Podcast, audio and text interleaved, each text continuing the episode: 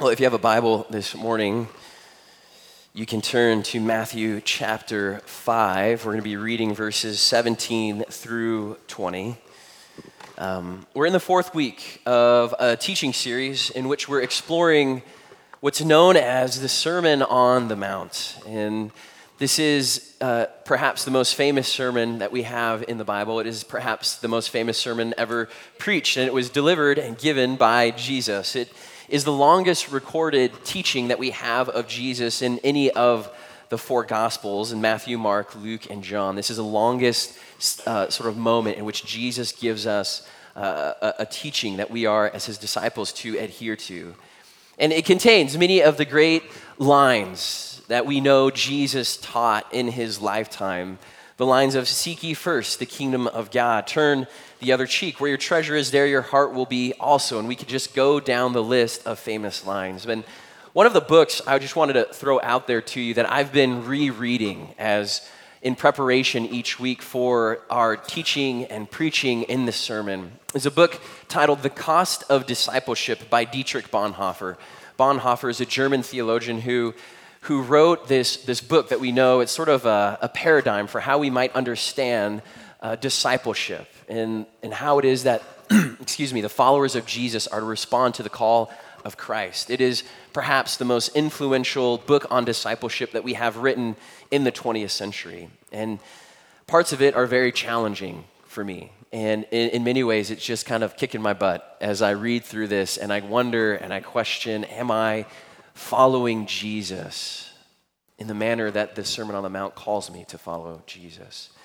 And if you wanted to perhaps get a glimpse or teaching from a thoughtful and bright Bible teacher, you might want that book. Uh, but for the next 45 minutes, I'm sure it's not going to be that long, you have to uh, listen to me uh, a little bit here this morning. But we'll get after it, we will. It weighed 6,000 pounds.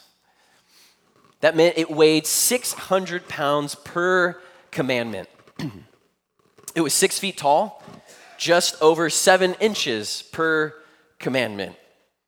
I'm referring to the granite monument of the Ten Commandments that stood in front of Arkansas's state capitol two years ago. I say stood because within 24 hours, a Facebook live video appeared showing a man crashing his car straight into the stone memorial, shattering it into pieces. It's crazy. You should watch that video.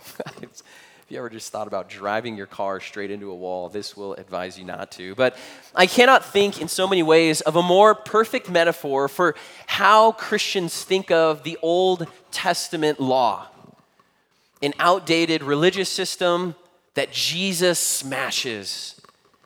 And this law only serves as a reminder of our former days in legalism. You see, the Old Testament law is found in the first five books of the Bible Genesis, Exodus, Leviticus, Numbers, and Deuteronomy.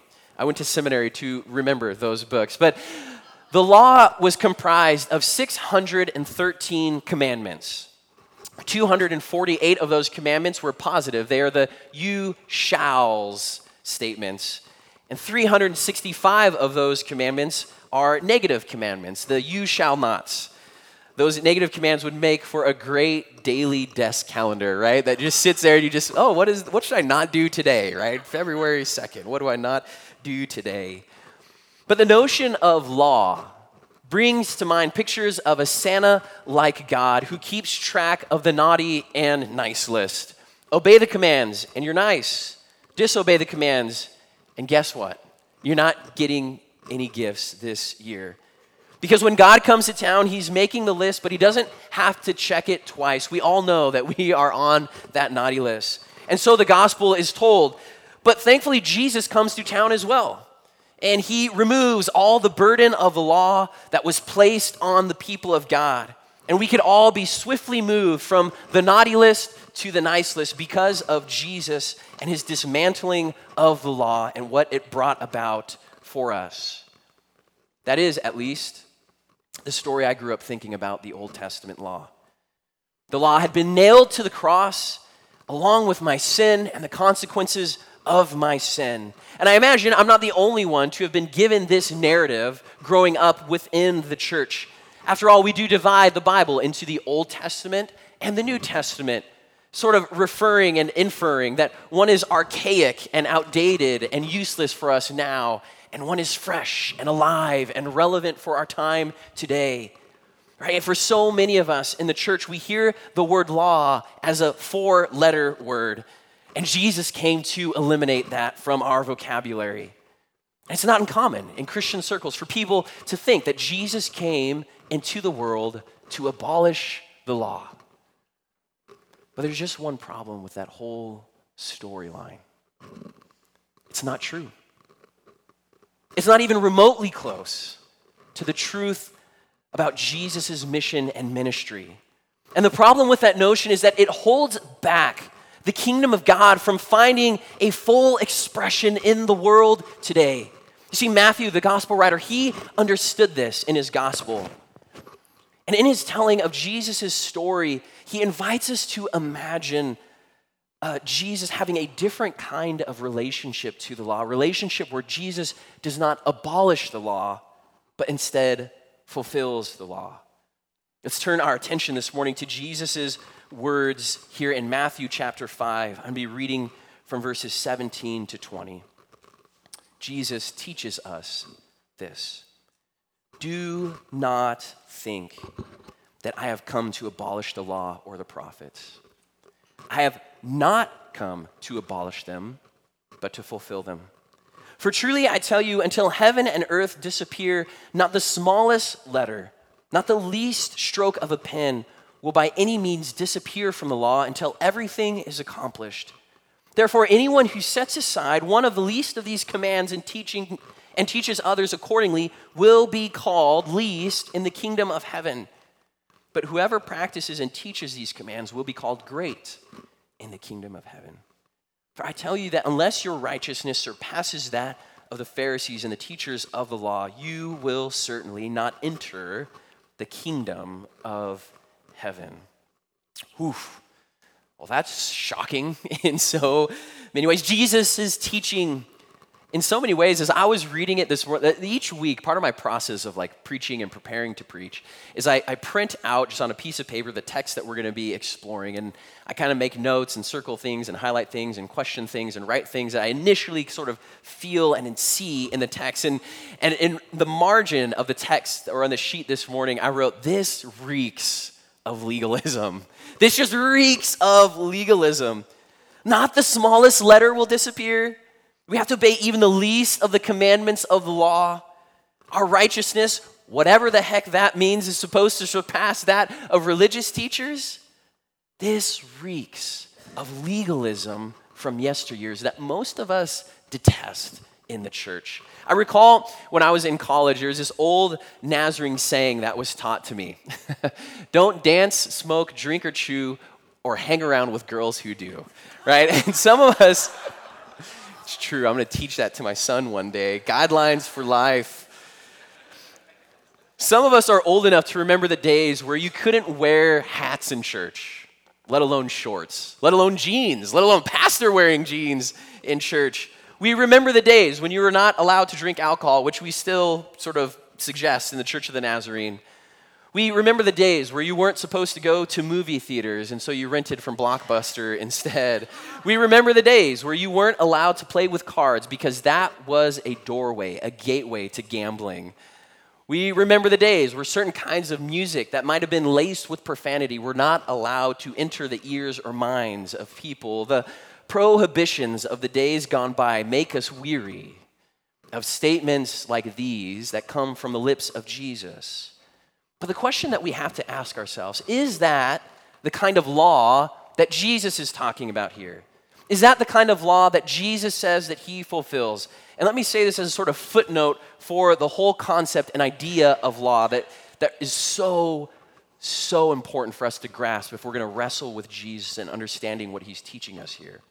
Is that when Jesus talks about the quote, law, he is not talking about the legalism of our childhood memories.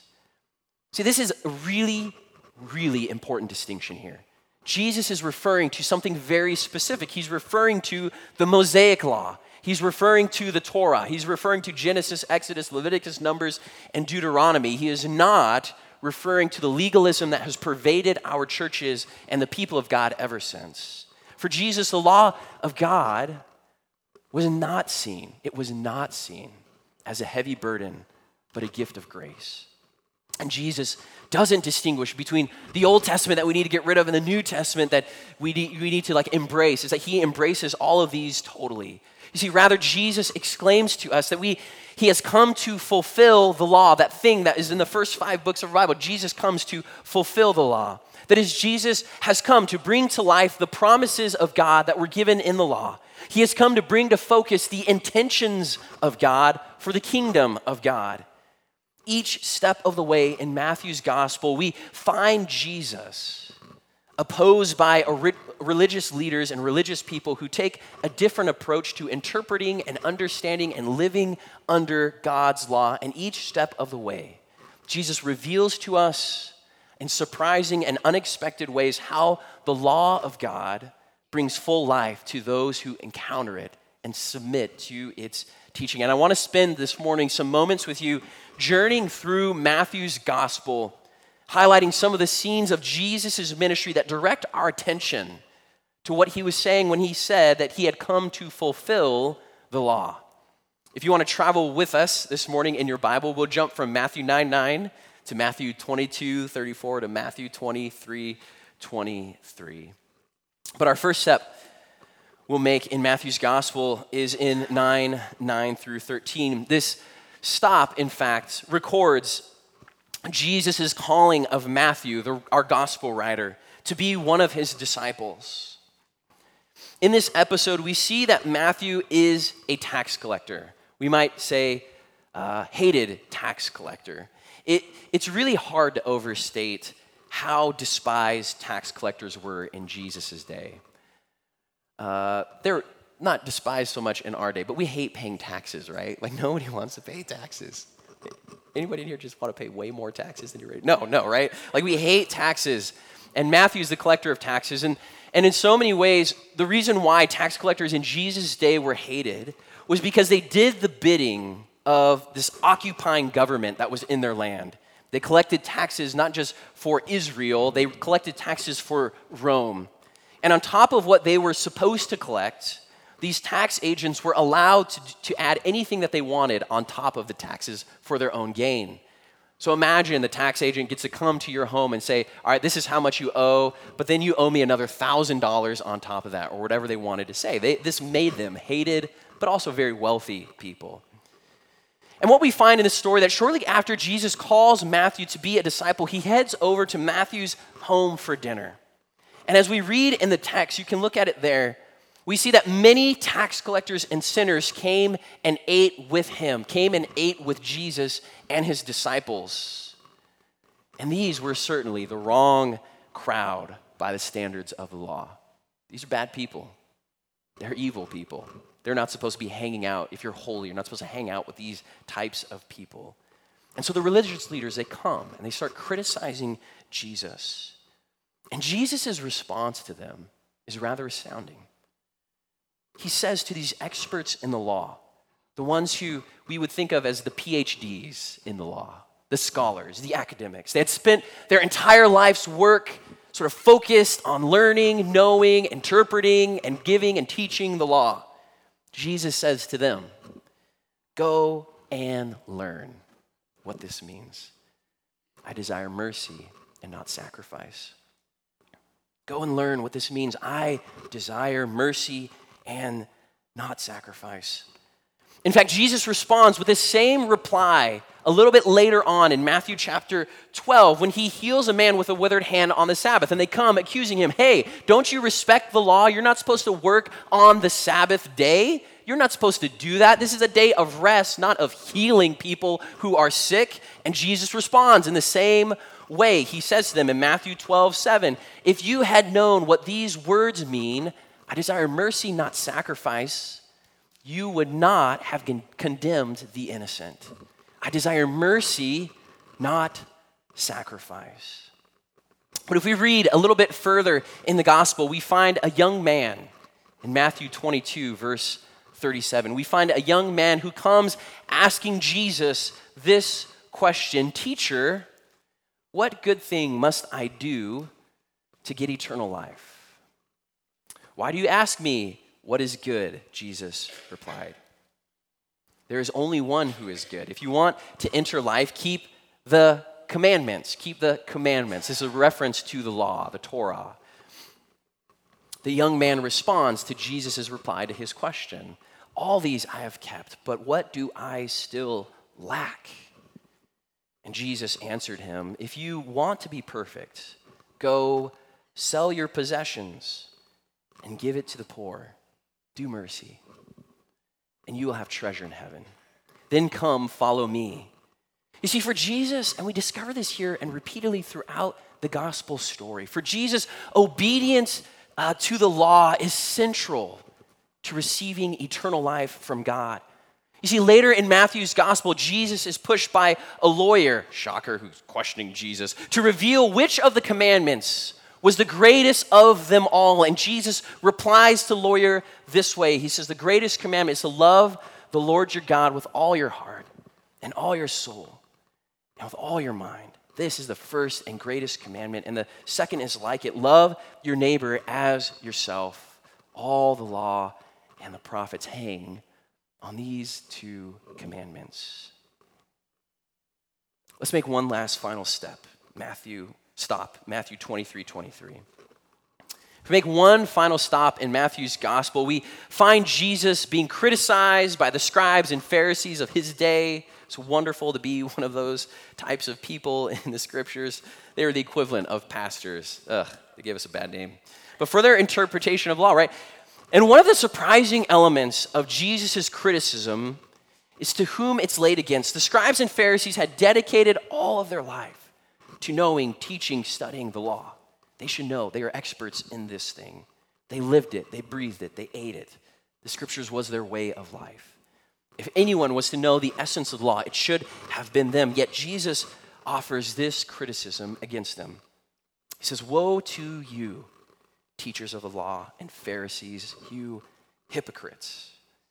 You give a tenth of your spices, mint, dill, and cumin, but you have neglected the more important matters of the law justice, mercy, and faithfulness. You should have practiced the latter without neglecting the former.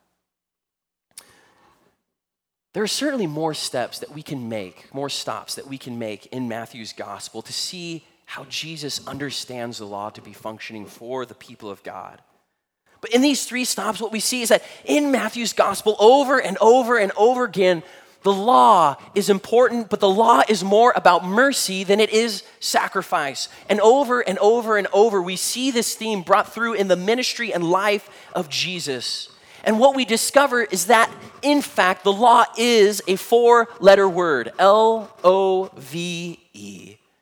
We see Jesus bring to the surface the truth that God's law has always been and will always be aimed at serving the interests of mercy, justice, and faith. This is what the law is about in its essence.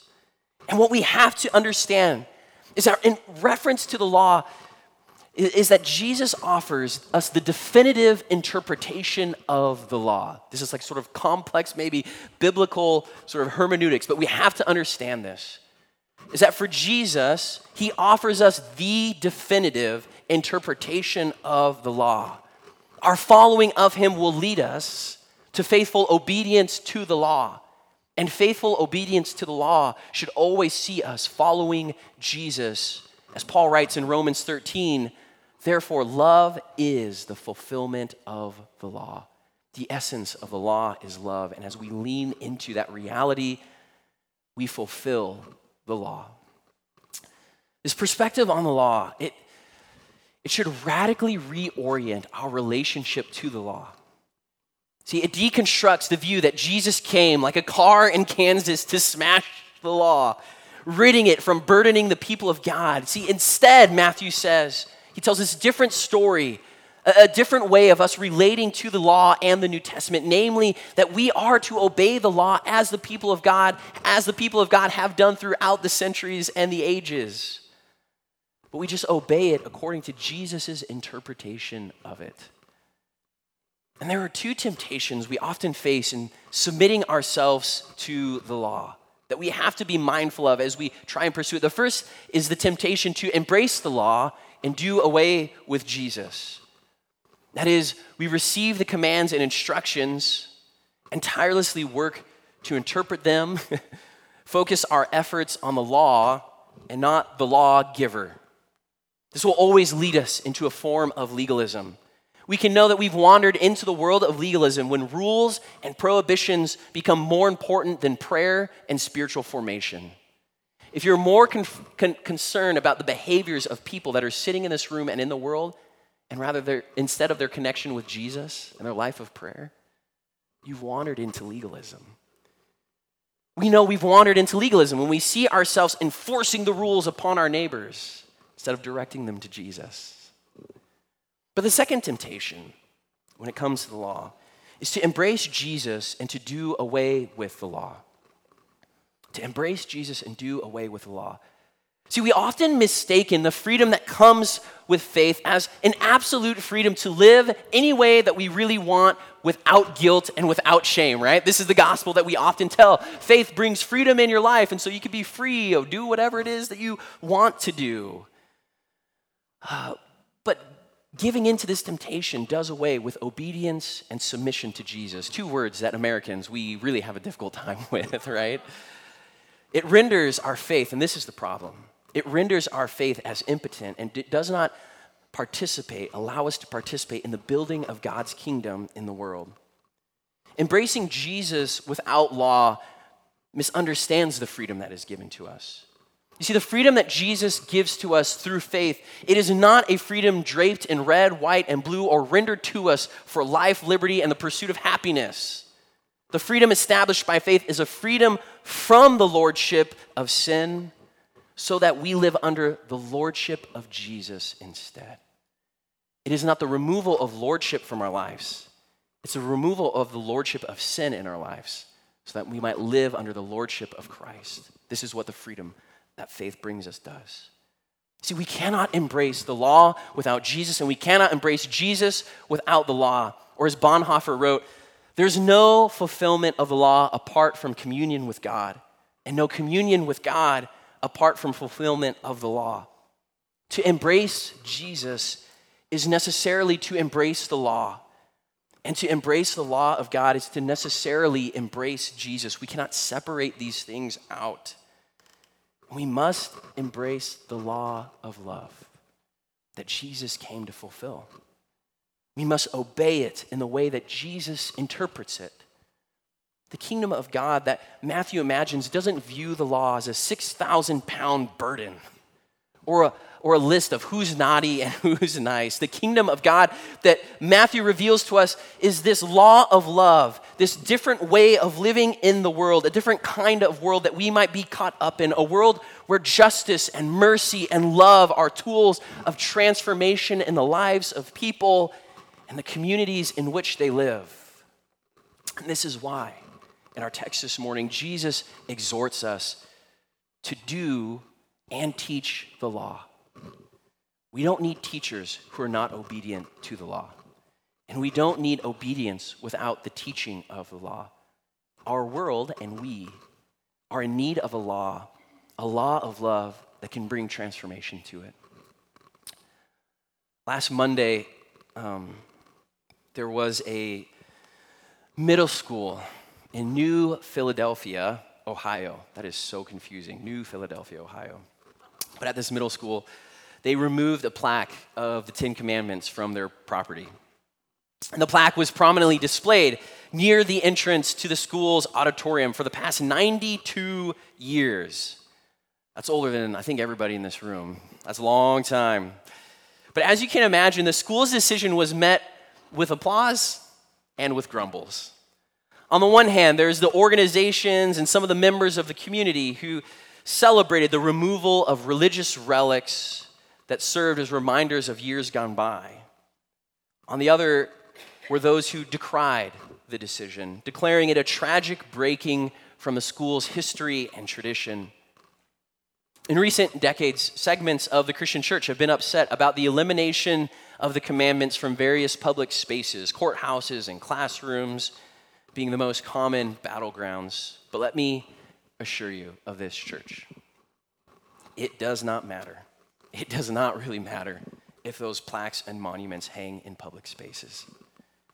What matters is that they are seated in judges' benches, behind teachers' desks, and in, and in administrators' offices. You see, the prophet Jeremiah records God revealing to his people that when the Messiah comes, the primary location of the law of God would not be in the temple or in the public spaces. Rather, when the Messiah came and the kingdom of God broke into the world anew, the law would be written on the hearts and dwell in the minds of the kingdom's citizens.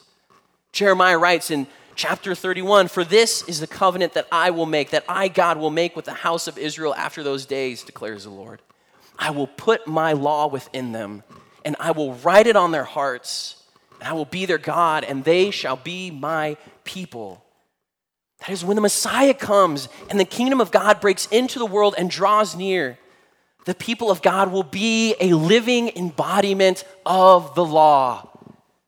The, they would be and exemplify the full life that, that the law had come to offer the world a life that is marked by mercy and justice and faith and love. They would be a living embodiment. And, church, you, you are to be the living embodiment of God's love. You are to be the living embodiment of God's law in the world. Where you go, the Ten Commandments and the law of God are displayed prominently in the world. In your workplaces, in your homes, in our city, in your car, with your neighbors, with your friends, with your spouse, with your kids, wherever you go, the law of God should be prominently displayed for all to see. And what our lives ought to reveal to the world is not a law of burden or a law of judgment. Rather, our lives ought to reveal that the law of God is easy and light. Obedience should no longer feel like an unbearable burden of legalism and a chore to the Christian life, leading us to want to smash it with cars. Rather, our obedience to God's law fills us with life and bears testimony to the one who gives life. Amen? There's a lot of like theological and biblical nuance to this. In a few moments, we're going to take communion. The ceremonial parts of the law that we read about in Leviticus, especially, the sacrifices and offerings, they're no longer part of our sort of obedience to law because in and through Jesus' death and resurrection, those parts of the law have been fulfilled. Those parts of the law, which sacrifice and all these types of things, like, why don't we do any of that stuff anymore, right? If we have to obey the law, shouldn't we be like having the lambs and the goats and the rams in here or whatever it is? But all of that was all about purity before God. And our purity is no longer found in our exercise of that aspect of the law because it's been fulfilled in Christ.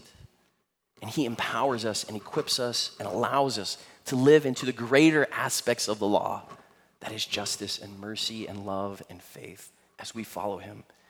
As we come to the table this morning, I hope that you can be reminded that Jesus cleanses and purifies us before God as we trust and follow him. Amen. As the elements are passed, you need not be a member of this church to receive them. We only ask that you are a follower of Jesus, a disciple of Jesus. And I invite you to receive the elements and hold on to them so that we might take them together as one body this morning. I'm going to invite the ushers to come forward to receive them while I pray.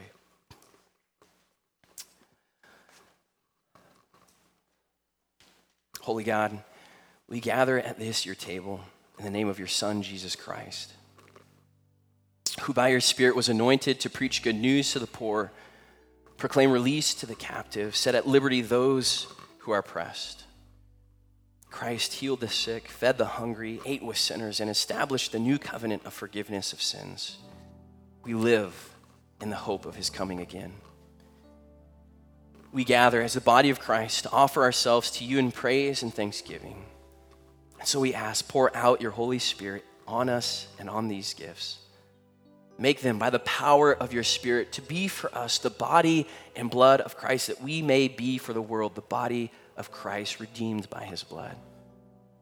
By your Spirit, make us one in Christ, one with each other, and one in the ministry of Christ to all the world until Christ comes in final victory.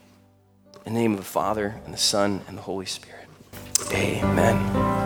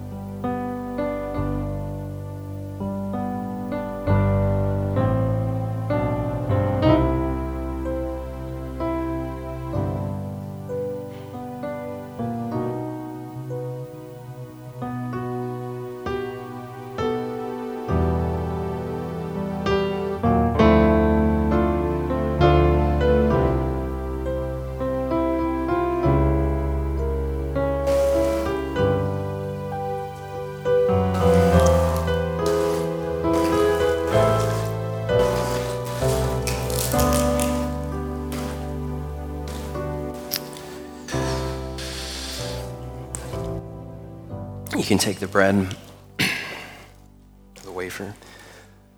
On the night in which he was betrayed, Jesus took bread, gave thanks, broke it.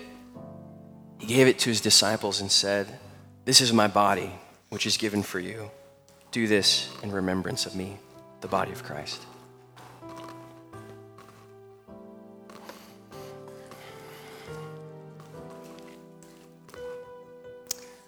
Likewise, when the supper was over, he took the cup, gave thanks, and gave it to his disciples, and said to them, Drink from it, all of you. This is my blood of the covenant, which is poured out for many for the forgiveness of sins. Do this in remembrance of me, the blood of Christ.